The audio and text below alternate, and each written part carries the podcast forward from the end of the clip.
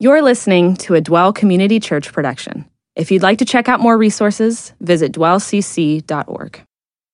We've been going through and we've been talking about James's goal here is to give them a picture, a complete look at what it means to be a mature Christian. That this idea of like, okay, what does it look like to be spiritually mature? Everybody is a brand new believer. Christianity is new. And so how do I live out, how do I practice the teachings of Jesus Christ in everyday life? What does that look like? And he said things like, consider it all joy when you encounter various trials, that we need to learn to trust God and that suffering victoriously is, is about an attitude, is about how we have God's perspective when difficulties come. That we need to treat people impartially. Understand that all people are God's children, that Jesus Christ died on the cross for everyone, and that everyone has value, and the superficial judgments that we make about one another, whether they're socioeconomic, whether they're race, whether they're uh, intelligence-based or, or beauty-based, that is all nothing compared to the value of what God has imbued in each and every one of us. And then last week we talked about the importance of living a life of active faith. That what God wants is not for us to sit around and theorize and have ideas about morality and what it is to be a good person and what it is to be a, living a good life. He actually wants us to move towards one another in love and service and connection and relationship, living our lives together and letting what we be- believe inform the way that we live. And so tonight, he gets into another really important area. If we want to be mature believers, we have to be careful about how we communicate. The power of the spoken word. And the things that we say to one another have an incredible impact on the course of our lives. Let's look in James chapter three, verses one through twelve. He writes, not, let not many of you become teachers, my brothers, knowing that as such we will incur a stricter judgment, for we all stumble in many ways. If anyone does not stumble in what he says, he is a perfect man, able to bridle the body, the whole body as well. If you could master the tongue, you can master any other body part. And that's amazing to say because there's some bad ones. He says, now if, you, we, if we put the bits into the horses' mouths so that they will obey us, we direct their entire body as well. Look at ships also. Although they are, although they are so great and are driven by strong winds, they're still directed by a very small rudder when it, wherever the inclination of the pilot desires. So also the tongue is a small part of the body, and yet it boasts of great things. See how great a forest is set aflame by such a small fire, and the tongue is a fire. The very world of iniquity, the tongue, is set among our members as that which defiles the entire body and sets on fire the course of our life, and is set on fire by hell. For every species of beast and bird and reptile and creatures of the sea is tamed and has been tamed by the human race, but no one can tame the tongue. It is a restless evil and full of deadly poison. With it we bless our Lord and Father, and with it we curse men who have been made in the likeness of God. From the same mouth come both blessing and cursing. My brothers, these things ought not to be this way. Does a fountain send out from the same opening both fresh and bitter water? Can a fig tree, my brothers, produce olives, or a vine produce figs? Nor can salt water produce fresh. So he's got a very impassioned plea here and a perspective that I think when we read it, we recognize the truth of it from our own lives, but we don't necessarily think about it very much. He's saying there's something incredibly important here that will direct the whole sum of your life, your relationships, your course, your relationship with God, and all these other things. And yet how often, and how often do we actually think about how important it is that we are restrained in our speech? How in touch with that are we? So going back and just sort of working our way through it, he starts with a word to Bible teachers. And so I had a good time prepping this week, thinking about how this applies, you know. And it doesn't just apply to me as a C T teacher, but it applies to anyone who would share biblical truth. I'm certainly included in that. And probably the more responsibility you have as a teacher, the more true of this would be. But still, he's talking about C T teachers, home church teachers, Bible study leaders and disciplers, people who are teaching the Word of God to others. He says, be warned. You are held to a higher standard. If you are going to speak forth and share with others as God's representative His Word, you have to take what you say in all aspects of your life very seriously. And I've got to say, I'm very convicted by that personally. Uh, I studied through that this week, and I just thought, you know, this is something that God really wants to speak to me about, too. You know, I, I like to joke around. I like to make funny jokes, and there's nothing wrong with having a sense of humor. But um, my example and the position that I'm in is all the more important that I take this seriously. And I I felt like, you know, I needed to repent about that. That I needed to agree with God, that I need to take this area more seriously in my life. And my prayer is that if you need to also, that that, that will land home in a way that doesn't harm you or hurt your feelings or make you sad, but that convicts your spirit. That there's something here where we can do better. And I am one saying, I think God is telling me I need to do better. He's saying Bible teachers are held to a stricter standard for what they say. Because the character and the ability of, of someone to represent God has to be consistent, not only when they're up preaching, but in the way that they live their lives. If you want people to listen to you on the things that matter, you have to be careful how you speak and the things that are less important, because this is the overall picture of your witness.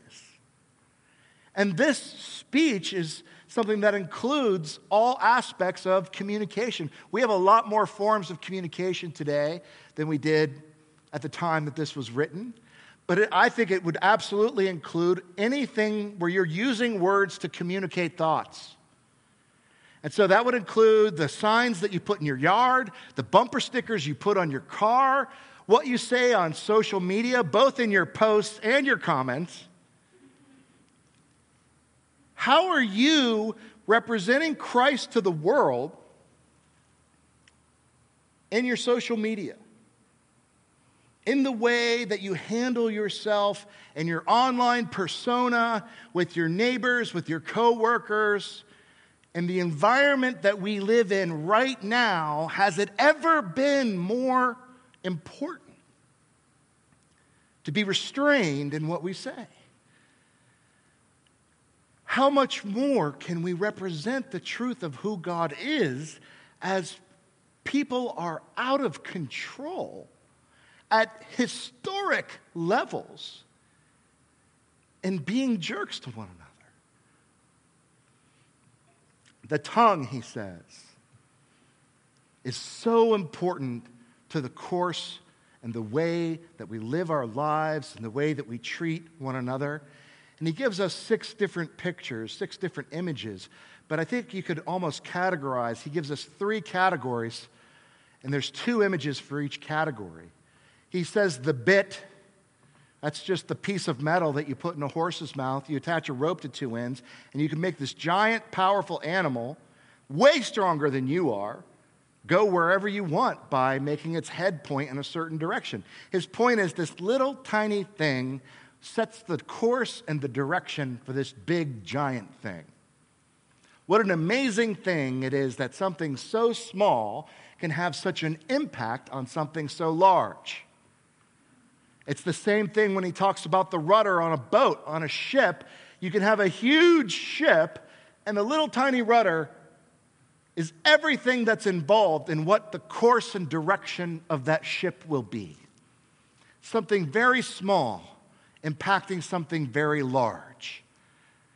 The tongue is a small part of your body, but he says it sets the course for your life. That is a rather remarkable thing. He says fire. The tongue is a fire. Fire, if you live in California, every year you're finding out now how fire is very difficult to control. It has a way of spreading and being unpredictable and having consequences and results that you didn't desire. It's very difficult to bring a wildfire under control, and it causes great calamity and destruction in people's lives. And he says the beast, the animal. He makes this great point. We can tame anything in nature except the tongue. Both of these things are difficult to control, and they're destructive. And then he uses the image of the fountain and the fig tree. By the way, you have to put this in context. In their culture, a fig was about the most delicious thing that existed. You know, if you've ever had a fig, it's so sweet. You know, and there, you know, he's saying something so savory and wonderful and And, and uplifting, that these things refresh, they uplift, and they encourage. That is also the tongue. How can this thing be so important in setting the course of our lives and used so destructively and so positively, depending on how we wield it? He says, your speech is the rudder, it's the bridle, it's the bit of your life. It directs your life. And the wisdom literature agrees. Proverbs twenty-one twenty-three, he who guards his mouth and his tongue keeps himself from calamity. That if you're careful in how you communicate with people, it will keep you from evil and destruction. That your tongue and your choice of words and the way that you choose to communicate has an awesome impact on your life. Think about that. Think about how long it takes to build a relationship of trust with someone. A lot of us have been hurt, we've been burned, uh, we're suspicious, we're very self-protective, and we need a lot of time and a lot of reassurance to be willing to trust one another. You can spend years building trust with another person, and you can destroy all of that trust with one or two words. Isn't that amazing? Isn't that an incredible power? The spoken word has this great power to either build or destroy. The way that your tongue sets the course for your life is it will affect the way that you either make friends or lose them. The things that you say, the way that you treat people, the sensitivity that you have toward them, the affection you express, all of those things are through the spoken word. There are people that are bitter and despondent and disconnected from others, and they're mean, and those people die alone. The course of their life is set by the way that they interact and the words that they say to the people around them. Your tongue literally is the rudder for your relationships. And you can be someone who encourages your loved ones and has community and connections. You can be someone that people love and feel like you're so encouraging. It's so good to be around you. Or you can bring people down and you can destroy your relationships. That's what he means by your speech affects the course of your life. It affects your career, the words that you choose, the way that you uh, conduct yourself, the way that you talk to people, the respect that you show your boss, the helpfulness you show to your coworkers, absolutely probably has one of the greatest impacts on your career. Hands down. Same with your love life, same with your kids and your spouse, and the same with your ministry. He's not overstating it at all. The, the things that we say affect the course of our lives. And of course, harsh words and gossip can spin out of control and cause destruction that we never even int- intended. We're often amazed that we say a few things and the vast impact it can have on our relationships with others. Again, Proverbs twelve eighteen says, reckless words pierce like a sword, but the tongue of the wise brings healing. The way that you conduct yourself, not in just the way that you treat people, but the way that you talk about people. Gossip that hurts a friend. You know, people get attracted to this idea of telling stories that kind of tell about others' misfortunes or the foolish things that others have done, and it becomes a source of entertainment in other people's lives. And it can be feel very powerful and very exciting to have captured a room of your friends with a story about someone else's misdeeds. But then that doesn't stop just there. That's throwing an ember into a dry brush field. And the way that that passes on and the way that that affects the relationships with other people and their view of that person can go on and on and on, and they can get back to that person and it can ruin your relationship with them. Or if you do it enough, everyone you're around will realize you're also doing it about them. And they won't let you in and won't trust you with the things that are going on in their lives, and you will have a shallow fake relationship, not just with one person, but with everyone, because they realize you're reckless in your speech. There are things that you can say in a relationship, any relationship. There are things that a parent can say to their kids that can never be undone. There are things that a husband can say to a wife or a wife to a husband. You can forgive, but they leave scars. The power of the spoken word. And obviously what you say as a Christian, even when you're not talking about Christ, represents what Christ is like. It's hugely powerful. He says speech also has this incredible power to uplift. Proverbs sixteen twenty-four, pleasant words are a honeycomb sweet to the soul and healing to the bones. That the power of the spoken word well placed in someone's life can be life-changing. A word of encouragement with the power of God behind it can literally change the course not of your life but of someone else's. I remember as a younger believer having an opportunity to teach essential teaching like this. Well, not like this, but essential teaching. It was the first opportunity I'd ever had. I was subbing for uh, Dennis, and I, I I gave my teaching. You know, I was so nervous, so scared. You know, the first time I ho- I ever taught home church, I was terrified. The first time I ever taught a men's Bible study or women's Bible study, I was terrified. I don't know that I was more terrified at any one of those things. I was equally terrified the first time for all of it. And I got done, and he uh, had actually, even though I was subbing for him, he had secretly like come up and sat in the audience. So he had the day off, but he took it to come and see how I would do. And he pulled me aside next, you know, after that, and he said, that was amazing. you need to be a preacher. This is something that you are meant to do. You're going to need to go to seminary, and we're going to need to get you a lot more reps.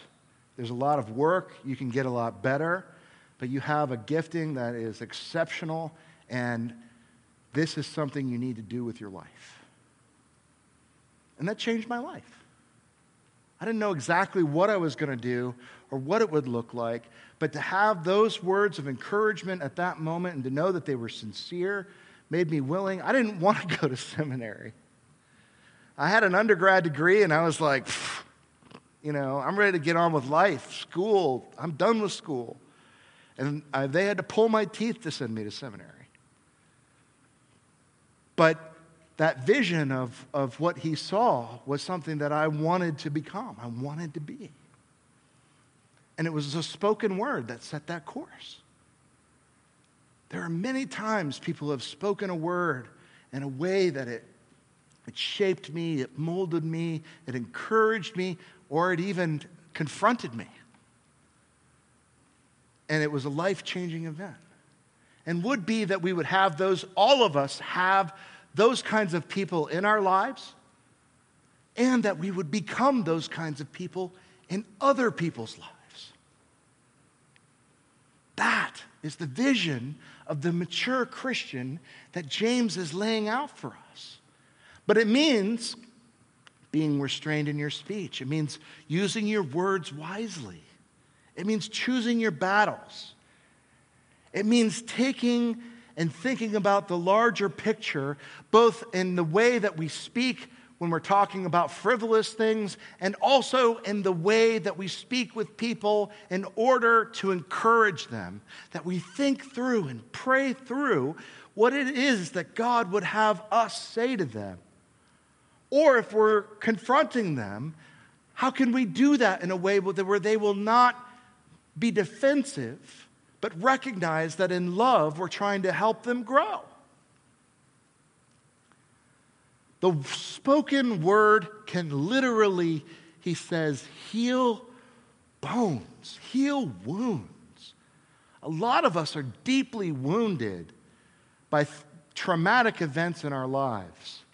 And yet, there is such a thing as the freedom that we can experience by someone coming alongside and being kind, showing us love, showing us affection, showing us encouragement.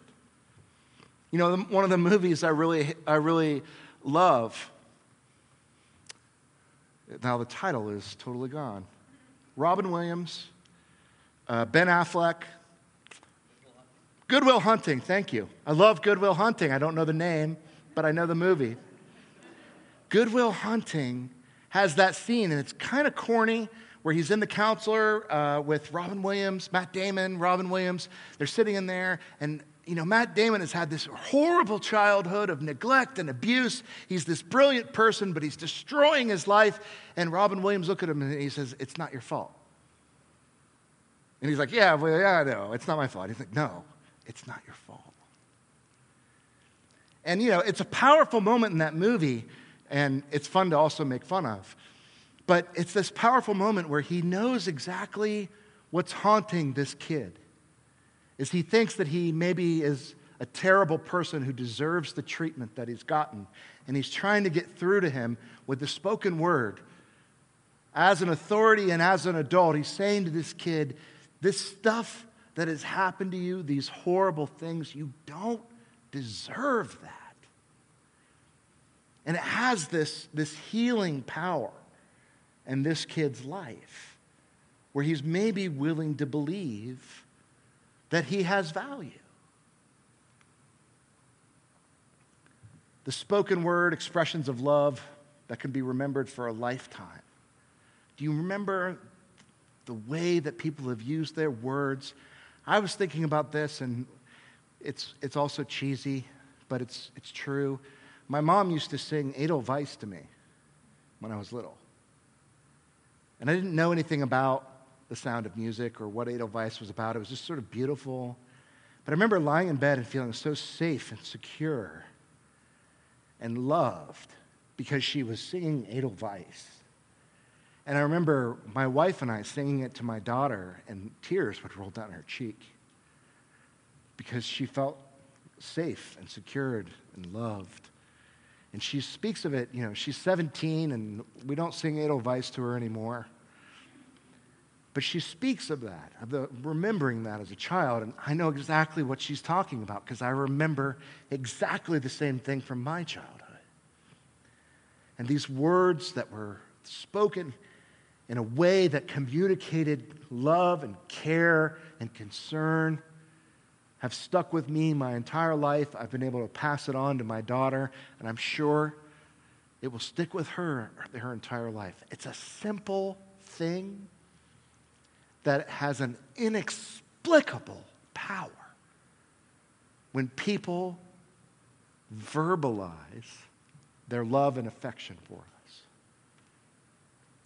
This is a powerful truth for our time. The people in our culture, the people in our lives, the people online are desperate, desperate.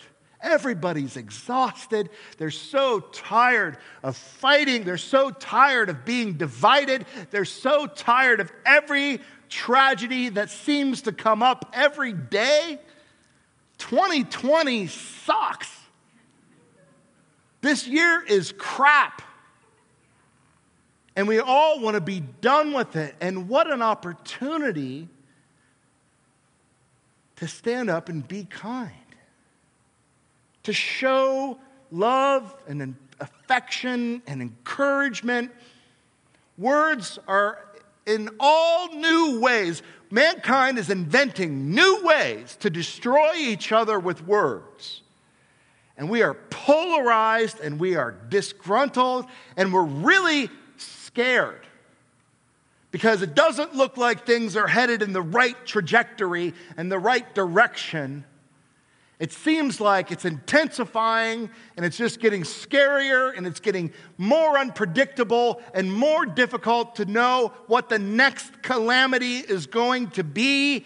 And how amazing would it be if we as God's children seized the opportunity to show some kindness, some love, some concern, some affection to a world that is truly losing itself.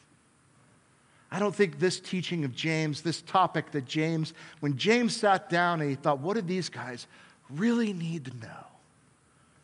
He thought, the tongue. If this teaching is going to impact their lives, I really want them to think about the importance of how they speak to one another. And this is, I think, for us, one of the most important ways we can stand up for God. And it's simply by choosing our words carefully. It's by speaking. We have to speak. It's not enough to be silent. It's not enough to say nothing. We have to bring forth the mind and the words of God to encourage people who are being totally self-destructive. I'll close with this. Isaiah six, five through eight, Isaiah is confronted. He sees a cherubim of the Lord. He's seeing spiritual reality. He's being confronted with the greatness of who God is. And he's seeing the transcendence of the all-powerful creator God of the universe laid before him. And he cries out, woe is me, for I am ruined. I now understand how horrible and messed up and twisted and broken I am. It's like the veil has been pulled back, and he sees true glory, and he's, his reaction is, woe is me. Because I am a man of unclean lips. Such a fascinating reaction to see the glory of God. My mouth has been used in filthy ways is his reaction. And I live among a people of unclean lips. For my eyes have seen the King, the Lord of hosts. And then one of the seraphim, which is just an angel, flew to me, he says, with a burning coal in his hands, taken from the altar with tongs. And he touched my mouth with the burning coal and said, "Behold, this has touched your lips, and your iniquity is taken away, and your sin is forgiven." He doesn't say, no, no, no, you're not that bad. No, no, God has big things for you. He says, yep, that is the proper response for what you have just seen. And your sin is forgiven. And the moment he hears that, then he hears God say, "Whom shall I send, and who will go for us and speak for us?" And he says, "Here I am, send me." This is what I'm hoping we will recognize as our cultural moment here tonight, is we are people of unclean lips and a culture of unclean lips. And we have not received a burning coal. We've received the cross of Jesus Christ. And our sins have been forgiven, not because we deserve it, not because we're good, and not because we've done anything to earn it. But Jesus went and died for us on the cross. And if we recognize that and we cry out, "Woe is me, I am someone who needs forgiveness," that is all that is required for God to move into our lives and say, "Will you be my spokesman?" That and saying, "Here I am, send me." And there has never been a time, there has never been a moment where this was needed more. And it could have a greater impact if we're, we have the courage to be willing to stand up for love. That's what I got from James three. All right.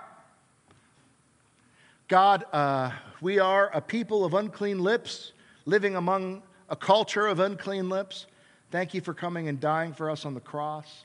Thank you for what we have here tonight in this room. We pray for the friends that we have that don't know you, that are afraid, that are angry, that are feeling helpless and hopeless and lost. We pray that we would see some of them here next week. We pray that we could be a source of encouragement and strength and love to our friends who don't know you and for each other. In Jesus' name we pray. Amen. Thanks for listening. This has been a Dwell Community Church production.